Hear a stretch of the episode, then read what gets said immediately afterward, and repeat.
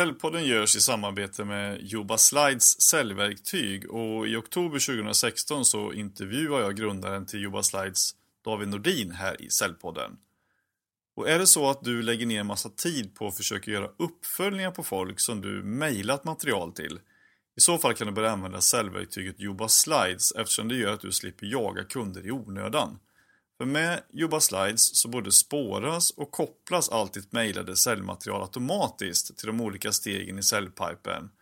Och du får information om kunden har tittat på eller läst materialet, vilket i sin tur gör att du vet vilken affär du ska fokusera på.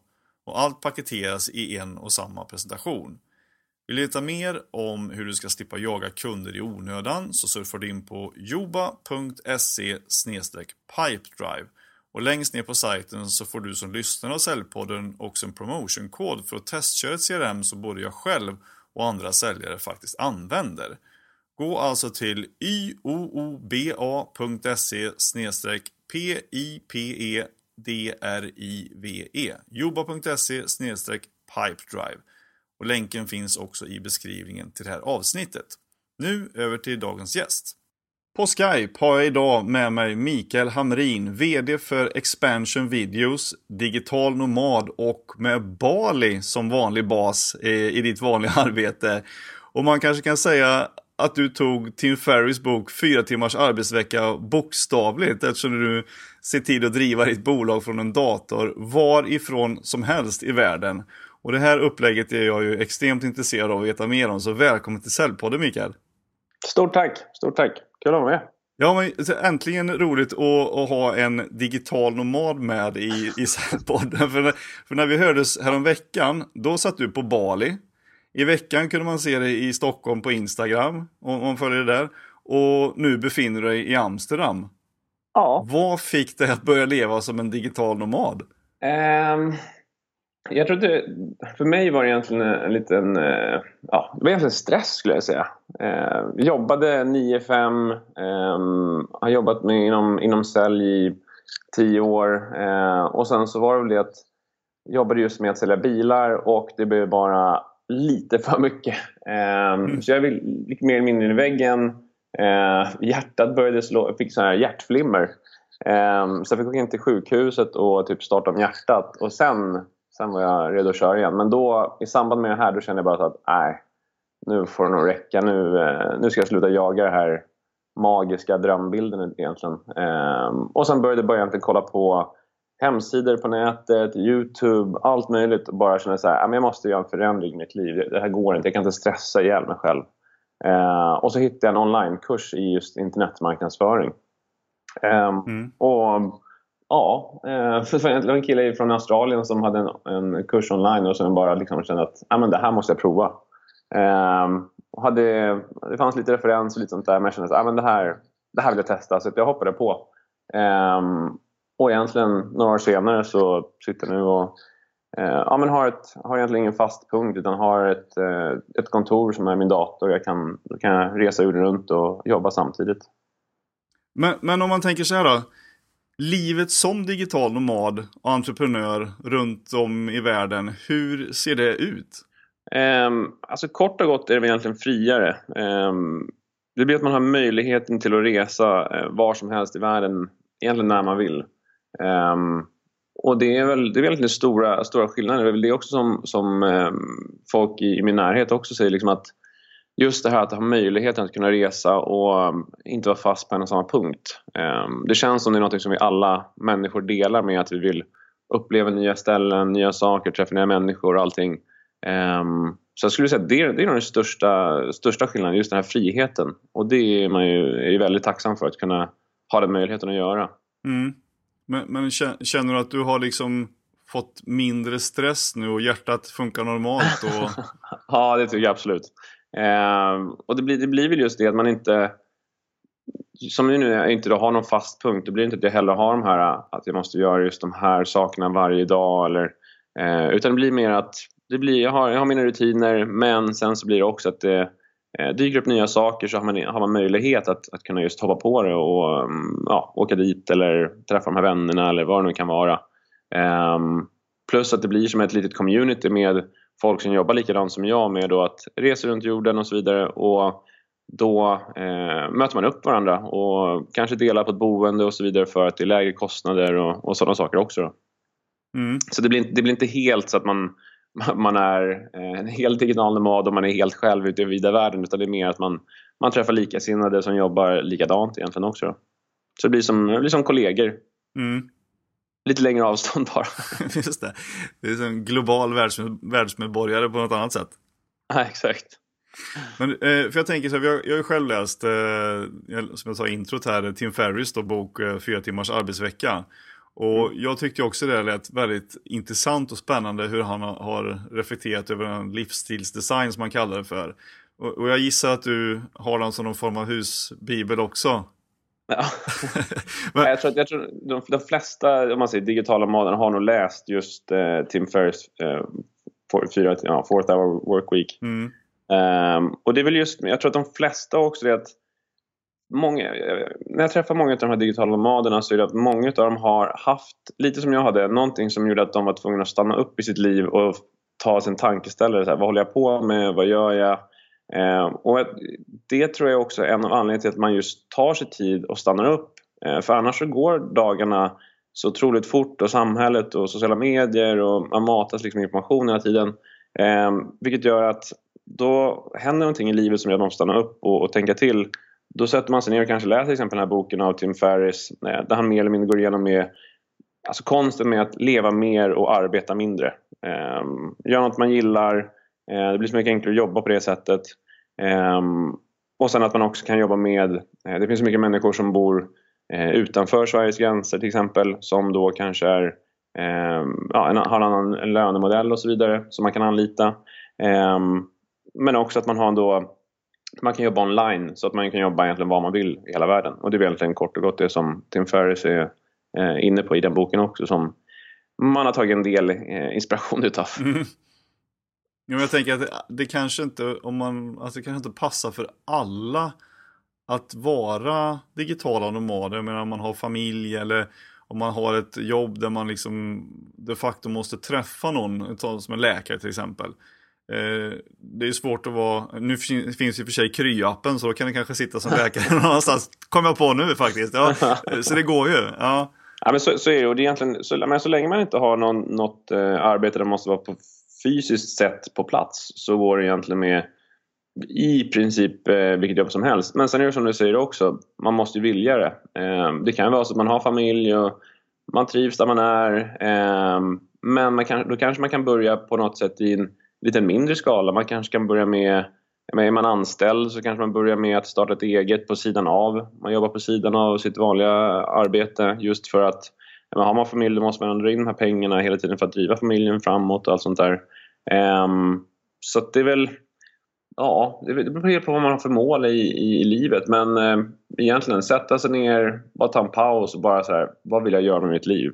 Vad ser jag mig själv om några år? Och det är någonting som också är otroligt viktigt, just målsättningen. Eh, sätta mål eh, och nå dem. Med, och du vet ju själv från just försäljning hur viktigt det är med att, eh, att få en organisation att driva framåt och mot samma ställe så är det just gemensamma mål egentligen. Mm. Men du, för nu, du bestämde ju ändå för, ja det är ett par år sedan nu då som du startade ditt bolag Expansion Videos. Och ni gör ju animerade förklaringsvideor till exempel till företag. Och kunder som ja, Bygg-Ole, Taylor Store med flera, det finns jättemånga på din hemsida. Mm. Men hur går det till att starta och driva ett bolag från en dator på en sandstrand på Bali? alltså egentligen är det så här. Eh, det går egentligen att göra det med, eh, man starta ett bolag, ett svenskt bolag. Eh, och sen att man har en dator helt enkelt och en telefon. I princip är det oftast så också som vi håller kontakten med våra kunder. Eh, är jag i Stockholm eller är jag i en stad där jag har kunder, absolut så åker jag och träffar dem. Men i övrigt så det, finns det Skype till exempel, det finns mail, eh, man kan ha videolänk, videosamtal. Eh, då är det inga problem att, att kunna eh, kommunicera med kunderna och att kunderna får fram det exakt det de vill, eh, ändringar eller vad det kan vara. Ehm, men egentligen handlar det mer om bara att, att, att våga ta klivet ut. Ehm, att våga lämna tryggheten i eh, ja, Sverige eller där man nu bor eh, och bara ta klivet ut att våga satsa och prova. eh, lite kasta, kasta ryggsäcken över, över stängslet och bara hoppas på det bästa. Men så är det också att det är många som är man är trygg och man har, man har allting, man vet vart allting är, man vet var sina vänner är och allt sånt där. Eh, och då, då, blir det lite svårare att just ta eh, initiativet och, och modet att, att eh, åka till en sandstrand på Bali och, och, och sen börja jobba därifrån. Um, men sen återigen, att, att jobba med en affärsidé som man tror på och som man brinner för. Uh, det kommer bli så otroligt mycket lättare att jobba och uh, ta sig framåt då. Mm. Jag säga strax komma in på expansion videos och vad ni gör. Men jag tänker bara, om, om man tänker sig att man ska starta ett bolag då, eller bara vill jobba från sin dator runt om i världen. Vart ska man börja och vad behöver man vara medveten om innan man packar sin väska och drar?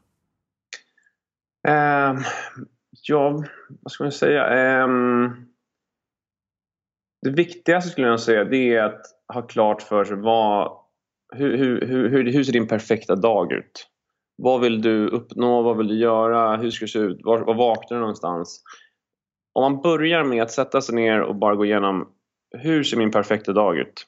Utifrån det bara skriva ner allting, allting man kommer på. Eh, och sen handlar det om att hitta sin idé och sen kunna bara eh, lära sig hur, hur den här idén skulle kunna funka online. Om det gäller att skicka produkter, fysiska produkter eller en tjänst eller vad det egentligen är så handlar det om att man ska eh, kunna jobba med den online. Och det är själva målet med att jobba med det online och sen så kunna då eh, resa eh, ja, men, runt om i världen och sen jobba. För det är, det är ändå, oavsett var man än kommer så är det det behövs pengar eh, oavsett om det är på Bali, eller om det är i Stockholm, eller om det är i London eller var det är så måste man ha pengar för att betala hyra, mat, alla sådana saker. Eh, vilket gör att man måste jobba med någonting. Och då är det bara så att varför inte bygga eh, sin business runt någonting man, man tycker om eh, istället för att göra någonting som man ja, men, hyfsat tycker om. Utan det är mer ställa sig den här frågan och sen bara köra, skulle jag säga. Jag tänker att det är ganska många som ändå går till jobbet och bara är där och tänker att var det inte mer än så här? Ja, det är... Och, och, och egentligen för många tror jag att den lätta vägen ut är att söka sig nytt, en ny tjänst eller ett nytt jobb. Vilket mm. gör att man tillfälligt löser problemet. Eh, men jag tror att man ändå kommer komma där efter ett år, två år, tre år, fyra år och bara säga okej okay, men nu, nu är jag trött på det här, nu vill jag vidare. Och mm. Jag tror för många är det nog så att man, man eh, om man inte tar det här steget och utmanar sig själv och, och bara kör så kommer man nog liksom, det, blir, det blir som en ond cykel. Liksom. Den bara, man byter jobb, det blir nästa jobb, man blir trött på det, det blir nästa jobb. Men det är också det jag menar med just det här med att en liten livsomgörande eh, händelse eh, som gör att man stannar upp och blir tvungen att tänka till och så här, vad gör jag med mitt liv? Hur vill jag leva mitt liv? Och så vidare. Mm. Det är lite grann som de som har ett dåligt förhållande så skaffar de ett barn till och hoppas att det ska lösa problemet. Typ så. mm. Men du, varför just ett bolag då som gör animerade förklaringsvideos till andra bolag? Var kom den idén ifrån? Ja, det var ju egentligen i samband med den här kursen som jag gick online så, så fanns det lite olika förslag på eh, vad det var som, ehm, eh, vad det var för trender, eh, hur, hur framtiden såg ut. Eh, och då var det lite olika förslag och bland annat var just animerade förklaringsvideos var ett av förslagen. Ehm, och när jag tittade på det och läste mer om det så bara förstod jag att det här är någonting som verkligen är eh, på frammarsch och eh, verkligen är framtiden. Ehm, och eh, man, man, man bara ser på hur mycket som Youtube genererar. Ehm, och det är video, det är rörligt material. Ehm, så det egentligen var det ganska, ganska lätt eh, att bestämma sig för det. Även fast det fanns hur många andra eh, affärsidéer och, och, produkter och tjänster som helst egentligen. Men, men hur, ehm, hur, om man då tänker att man vill ha en animerad förklaringsvideo eller en animerad video överhuvudtaget, alltså för hur liksom funkar den här processen om man går till expansion videos? Mm. Ehm, om man går in på vår hemsida så eh, kan man fylla i sina uppgifter där. Och sen eh, tar vi kontakt och eh, gör en liten eh, ja, första, första um, genomgång kan man säga. Där vi då mer kollar av lite hur företaget ser ut, vad är det för behov som företaget har, vad vill man nå ut med filmen och så vidare.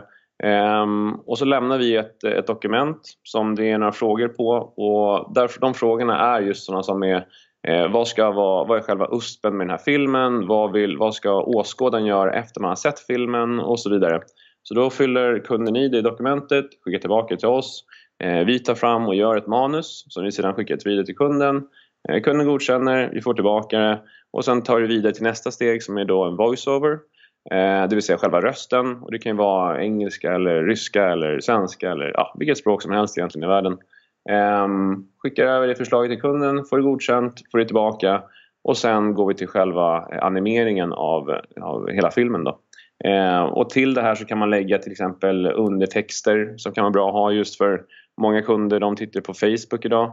Ehm, och då kanske man tittar utan ljud och då är det bra att ha undertexter för då förklarar undertexterna det som sägs på filmen. Då. Uh, men som sagt, har man inget ljud på så är det ett jättebra sätt att få ut budskapet. Då. Um, och det tar väl ungefär ja, 3-4 veckor ungefär leveranstiden. Ja, det går så pass fort ändå? Ja, ja. och det, egentligen, det handlar bara mer om att, uh, hur snabba man är mellan, mellan oss och kund egentligen. Då. Mm. Vi kan ju säga det till lyssnarna här att uh, du och jag har ju börjat inleda en, uh, ett manus och ett upplägg på hur en animerad video till Säljpodden ska se ut som lyssnarna kommer få se om några veckor då. Eh, hur det kommer gå till eh, och hur, vad som är innehållet där. Det blir jättespännande att se resultatet sen. Mm. Eh, men eh, om man nu är lite intresserad av att ha en sån här video till sitt bolag då. Vad kostar det på ett ungefär att få den? Är det superdyrt eller är det liksom överkomligt? Ja, men det beror väl helt på upp till, ehm, till företaget så. Men eh, vi, har, vi börjar på med 30 sekunders film. Eh, då ingår allt, så det är per projekt som vi tar betalt. Och den ligger på 7999 kronor. Eh, vill man ha 60 sekunder ligger den på 13 999 kronor och vill man ha 90 sekunder ligger den på 19 999 kronor. Eh, och just nu med tanke på att eh, som ett litet, ett erbjudande så ehm, eh, erbjuder vi 20% rabatt till Säljpoddens eh, lyssnare. Så att egentligen man gör bara, eh, min mail kommer stå med eh, på sidan på Säljpodden och egentligen att man skickar ett mail till mig och sen så skriver man in då eh, Säljpodden för att ta del av det här erbjudandet i mejlet. Då. Ja, det är grymt. Så det blir bra. Ja, Ja, vad spännande. Det ska bli kul att höra sen hur, eh, hur väl det har tagits emot. För att jag läste nämligen en eh, ganska stor artikel från Eh, Eh, ett bolag i USA som hade gjort en undersökning just på det här med animerade förklaringsvideos. Och det här kanske var ja, tidigt förra året, tror jag det var. 2017, mm. början där. Och eh, hur, eh, de hade man mätt då liksom tittningstid på just animerade grafiska filmer jämfört med videos. Och man har sett att har man väl börjat titta på en animerad film med, med eh, som oftast finns då på ja, men i sociala kanaler. Eh, och då, då, tittar man oftast till slutet. Man vill se hur, vad är, vad är det på slutet? Jämfört med att om någon bara kör, hej Mattias här, kolla vad jag har käkat till lunch, det nu kan vara någon annan konstig video om folk lägger upp.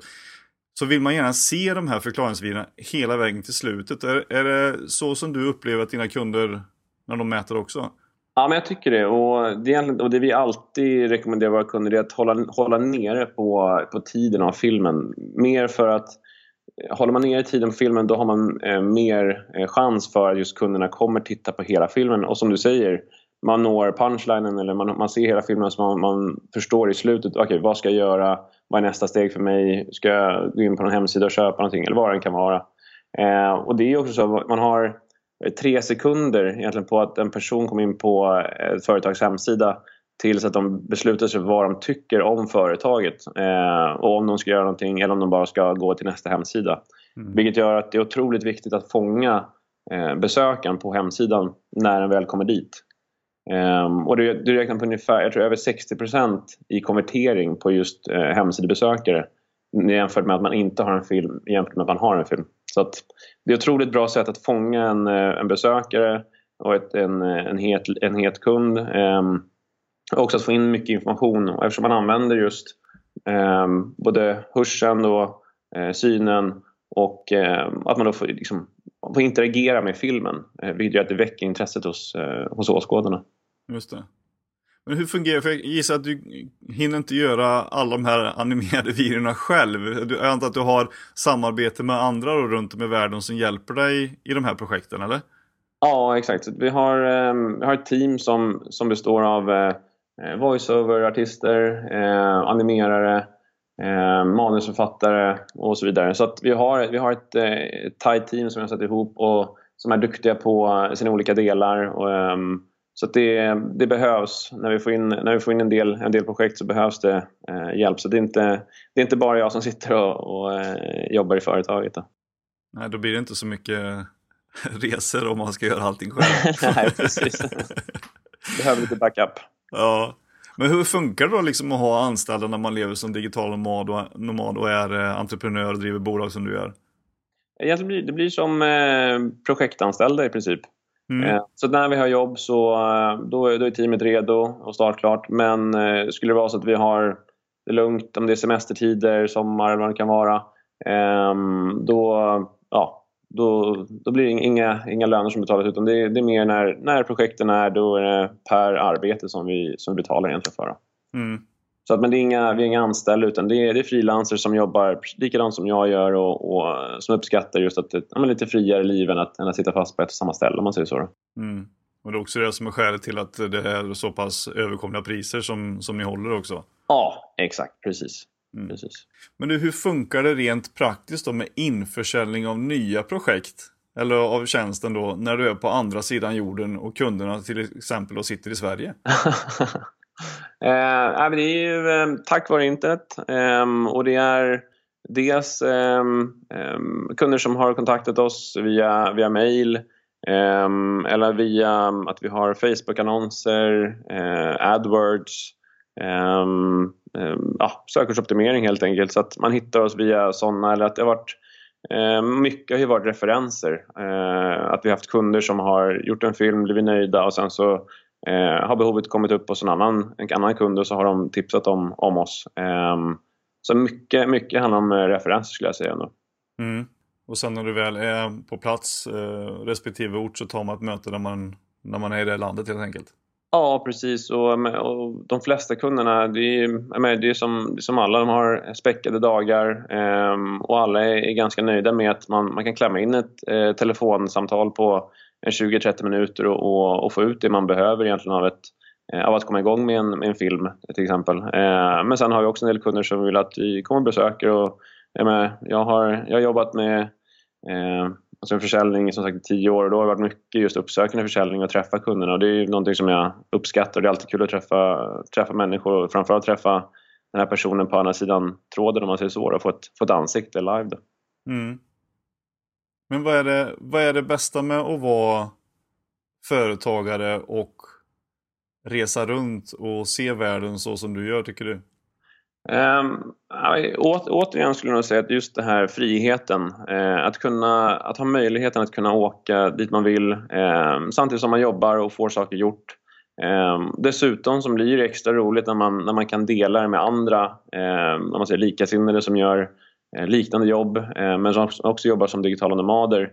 Eh, vilket gör att vi allihopa, om man säger lämnat ja, våra hem eller eh, vår uppväxt och, och så gett oss ut i, i världen och då är det alltid skönt att ha några andra som eh, ja, men vet vad man går igenom och, och vet hur man jobbar och eh, som ska vara lite som en stöttepelare och framförallt också något som, något som vi alla uppskattar är att vi har, vi är en grupp på nio personer som hör av, hörs av varje dag, 365 eh, dagar om året eh, och pushar varandra hela tiden med att egentligen bara kolla vad man har gjort och man har gjort sin uppföljning så att det blir, i princip blir som en liten eh, cellgrupp med individuella cellchefer på det sättet. Mm. Så att, eh, ja, men det är ett bra sätt för att pusha varandra och verkligen få saker gjorda.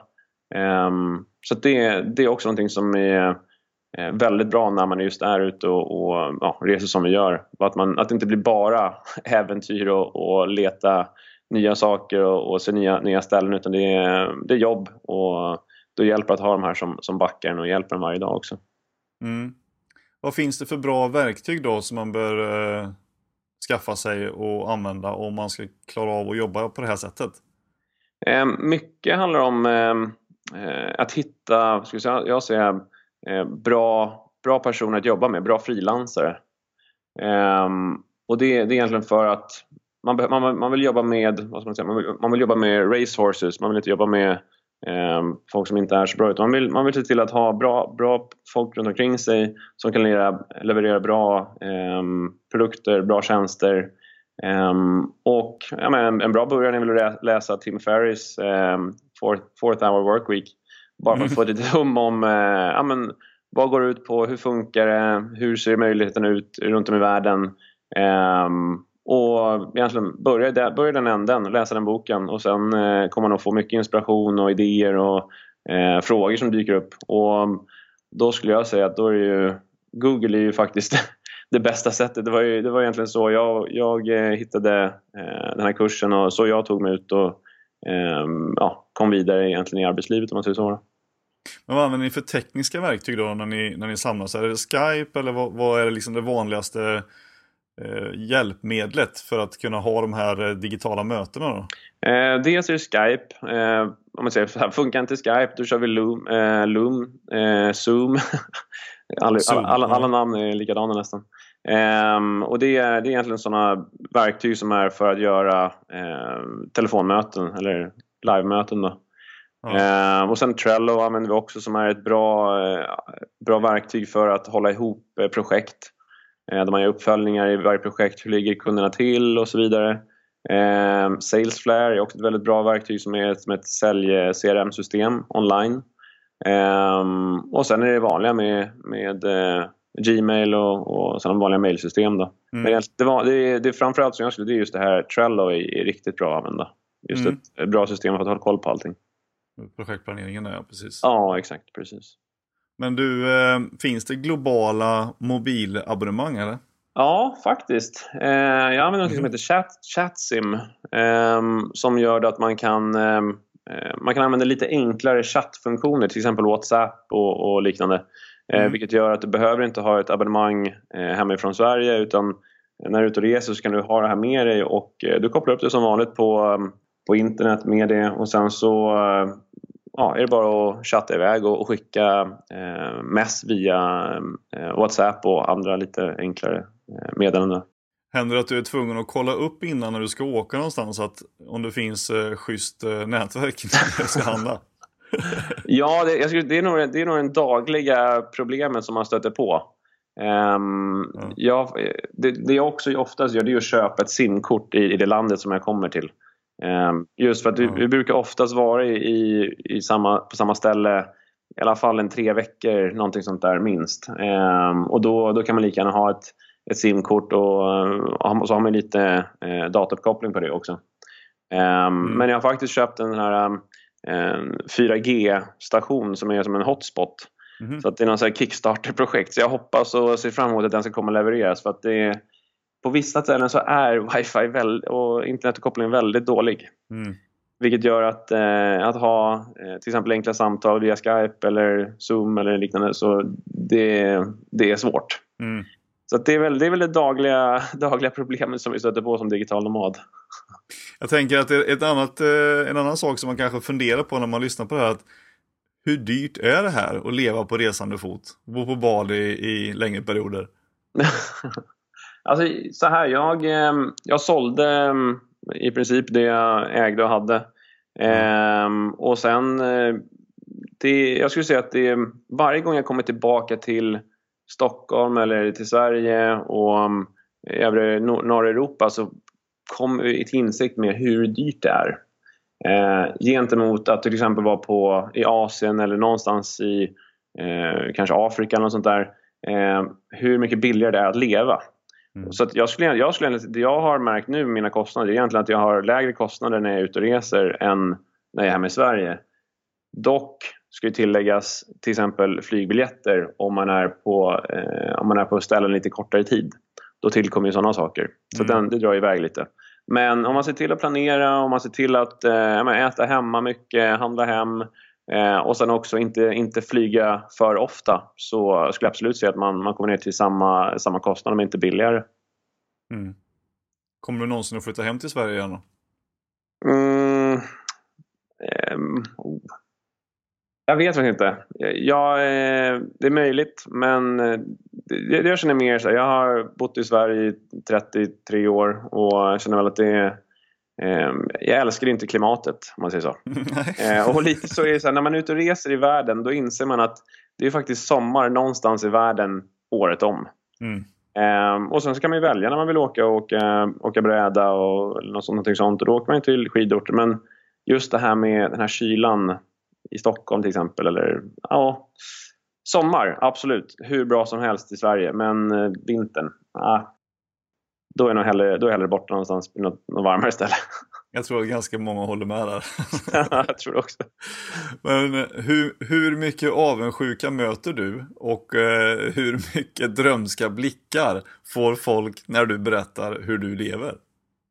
Eh, jag skulle, mycket drömska blickar. Eh, kanske en del avundsjuka men det, det, de, flesta är, de flesta är väldigt intresserade av att just höra mer om hur gör jag, hur går jag vidare? Jag vill också göra det.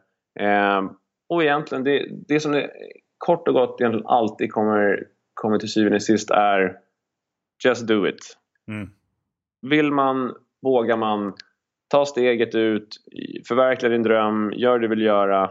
Men det är, jag, jag är jätteglad och, och Ehm, tacksam för att jag har möjlighet att leva det här livet. Det är också därför jag eh, är väldigt aktiv på sociala medier och så vidare för att visa upp att det går att leva så här.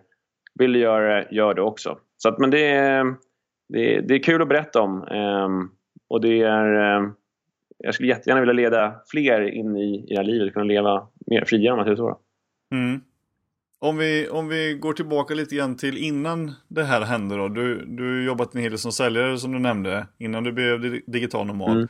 Och bland annat med både datortillbehör, annonsförsäljning för till exempel automat och bilförsäljning med Volvo och Chevrolet-bilar till exempel. Men hur har du fått lära dig om försäljning på de arbetsplatserna?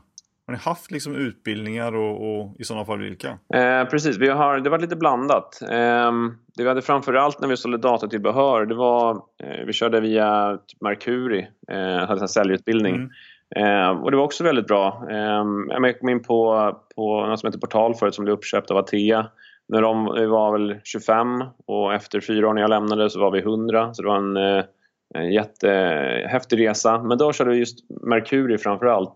Eh, plus att då de hade säljutbildningar med eh, säljchefen och så vidare.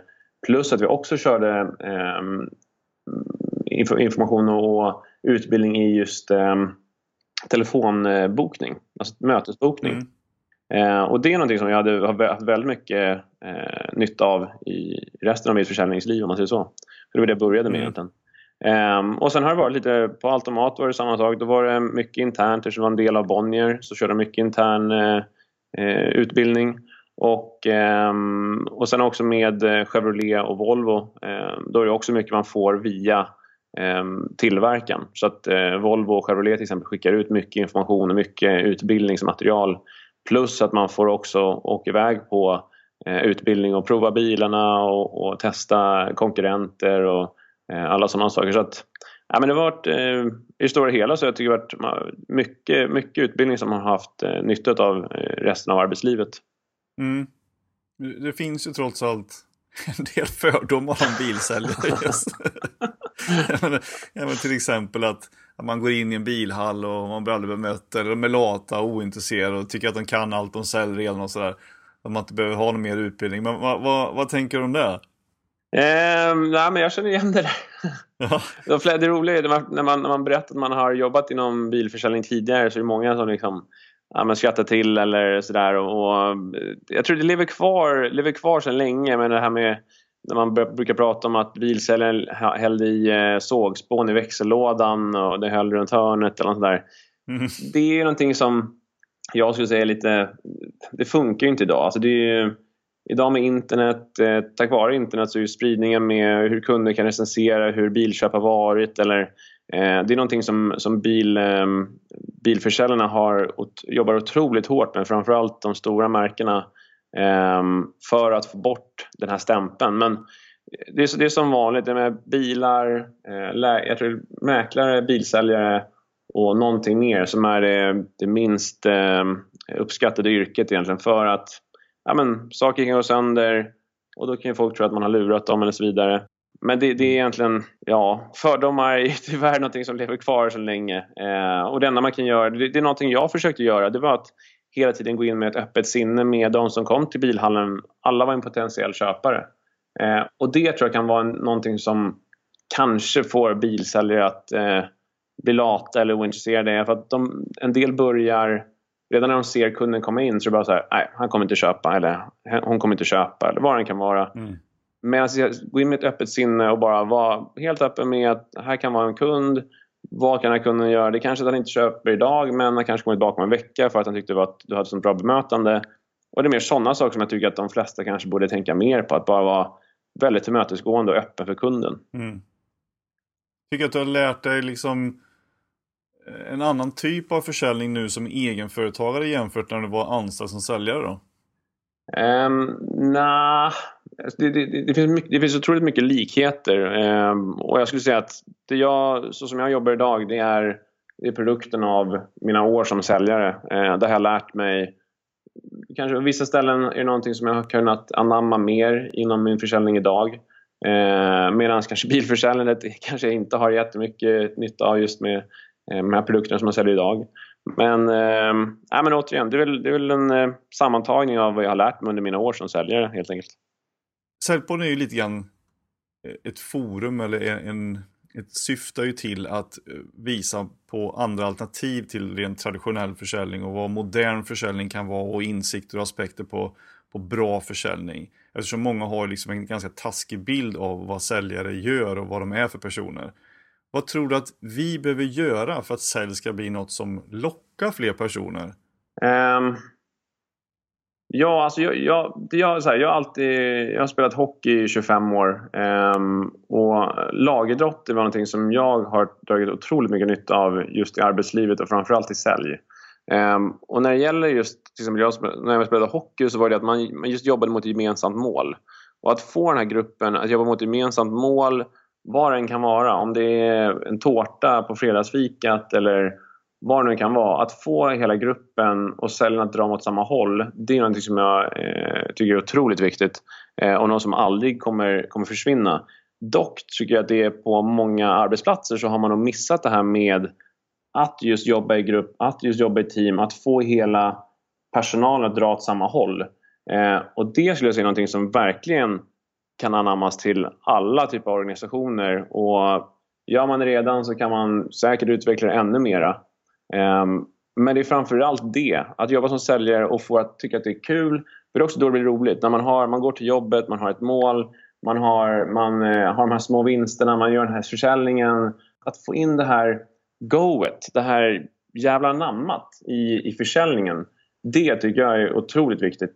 Ehm, sen, kan man ju, sen kan man använda olika typer av Eh, sätt att nå ut till kunderna med mejlutskick eller hitta på nya saker, att få kontakt med kunderna. För sen är det också så här, många kunder har ju fått de här klassiska mejlutskicken eller eh, telefonsamtalet eller vad det kan vara. Då gäller det att vara lite nytänkande och fundera på okej, okay, nu har kunden inte svarat på det här. Hur kan jag få kunden intresserad? Hur kan jag få honom in här?